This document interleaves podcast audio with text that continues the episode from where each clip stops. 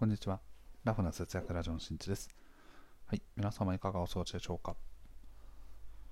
今回はですね、つい先日、あの、保育園のね、ママ友、パパ友とお花見に行きましたと。で、その中ですね、まあ、あの、他のね、お父さんお母さんとかを見ている中で、と、あ、なるほどって思うところとか、あとは、うん、何なんだろうみたいなね、こう、自分にとってのこう疑問みたいな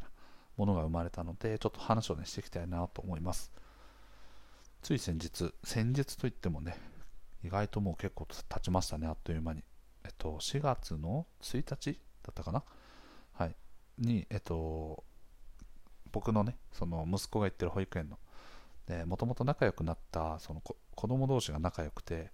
で、2人ともね、あの電車好きの男の子なんですけど、で、電車のイベントにね、一緒にお父さん同士、一緒に 4, 4人で行ったりとかね、そんなことしてた人がいて、で、その他にもね、あの、こう、保育園のイベントごととかで顔を合わせてるお父さんお母さんとかもいたんですが、まあ、そのさっき言ったね電車好きの子供のお父さんから派生してとああの人もう一組ね別の人たちが一緒に飲もうって言ってるんだけどみたいなお花見とかどう？みたいな感じでね誘ってくれてじゃあ3組でやりましょうかみたいな感じで実現しました。でしかもねその日4月1日ですね僕らが行った公園っていうのがその藤沢市のね方にある、まあ、あの新あれね、長久保公園っていうですね、まあ、すごくこう桜とかすごい綺麗な公園があってでなんかこう芝生とかもあるから子供たちもね遊べてでただすんごい広い公園かっていうとそういうわけではなく、まあ、あの地元の人たちがねこうちょっと日光浴というかねこうお散歩に来るとかようなコースだったりするんですね。でそこ行ったらですねその日その公園はもう桜満開の日ですね。ちなみにその次の日はですね雨雨だった。かな？確か。うん。雨だったか曇りだったか忘れちゃいましたけど、天候が悪くて。で、しかもその日、4月1日、気温めっちゃ高くて、もうほんとね、最初から最後まで半袖でいいみたいな感じでしたね。いや、素晴らしい。で、そんな中ですね、まあ、あの僕らはね、その3組で花見をしてたら、とちょっと離れたところにね、あのうちの息子にこう声をかけてるお母さんがいたんですね。で、あ、なんだろうと思って、よく見たらですね、同じ保育園のね、別のお母さんだったんですね。しかも子供が同じクラスなんですよ。はい。なので、とね、あもしよかったら、そのそのご家族は、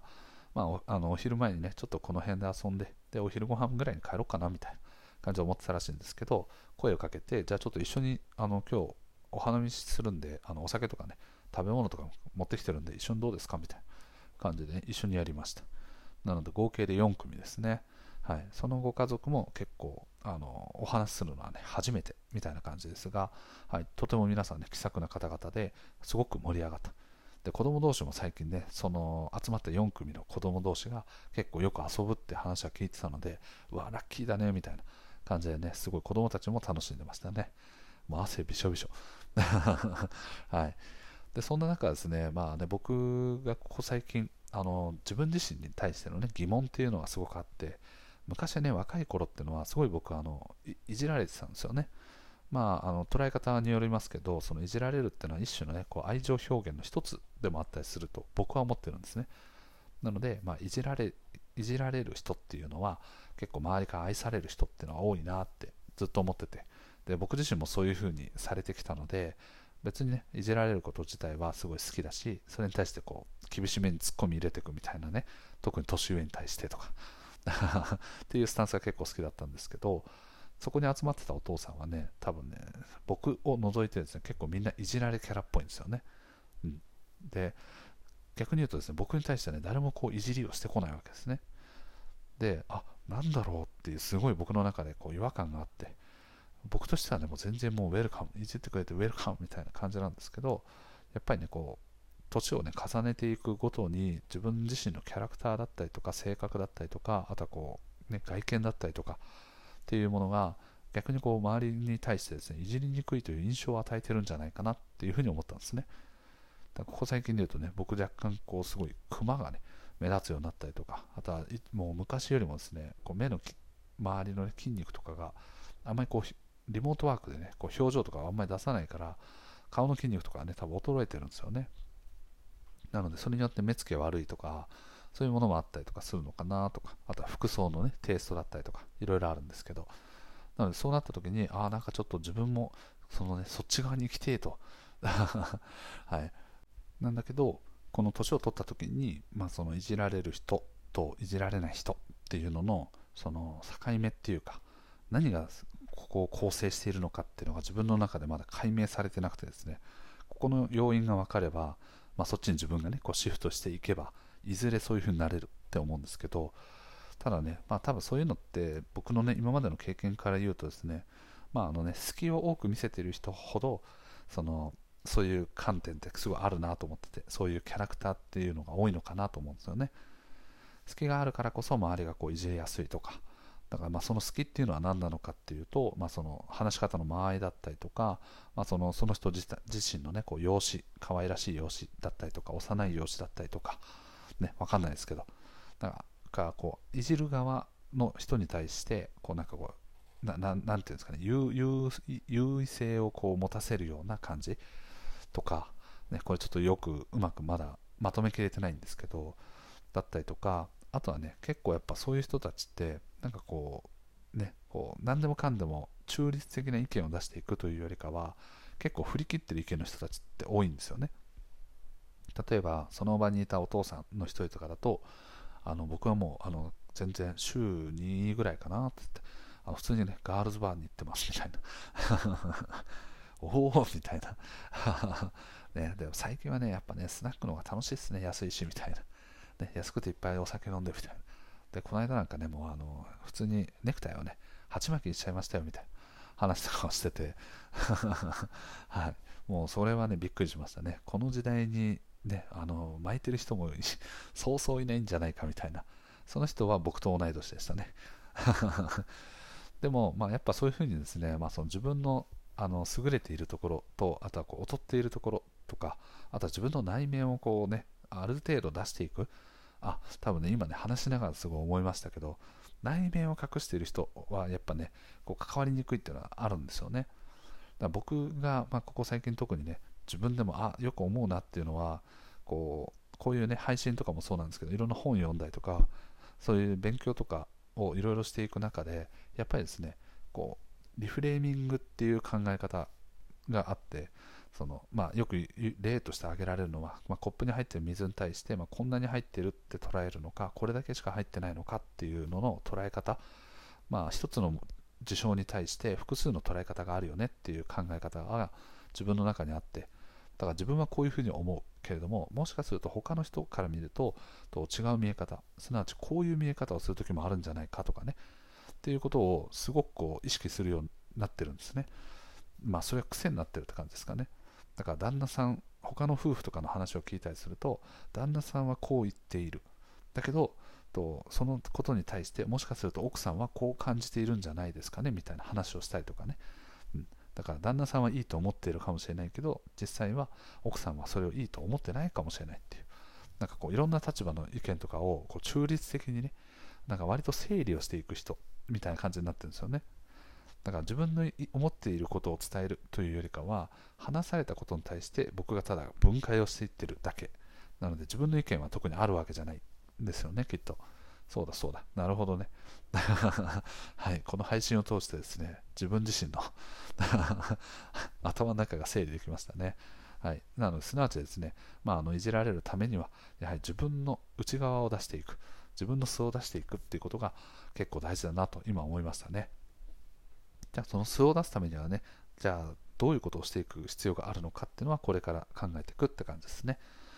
まあその時にね、まあ、あの考えるポイントとしては、じゃあなぜ今素を出せていないのかっていうのをあのこう考えていくと、もうちょっとね、こう具体的な次のアクションというのが決まってくるんじゃないかなと思います。はい。ね、まあそんなことはですね、まあいろんなね、こう、すごいお茶目なお父さんとかお母さんとかがいたりとか、まあね、しっかりしてる人もいるし、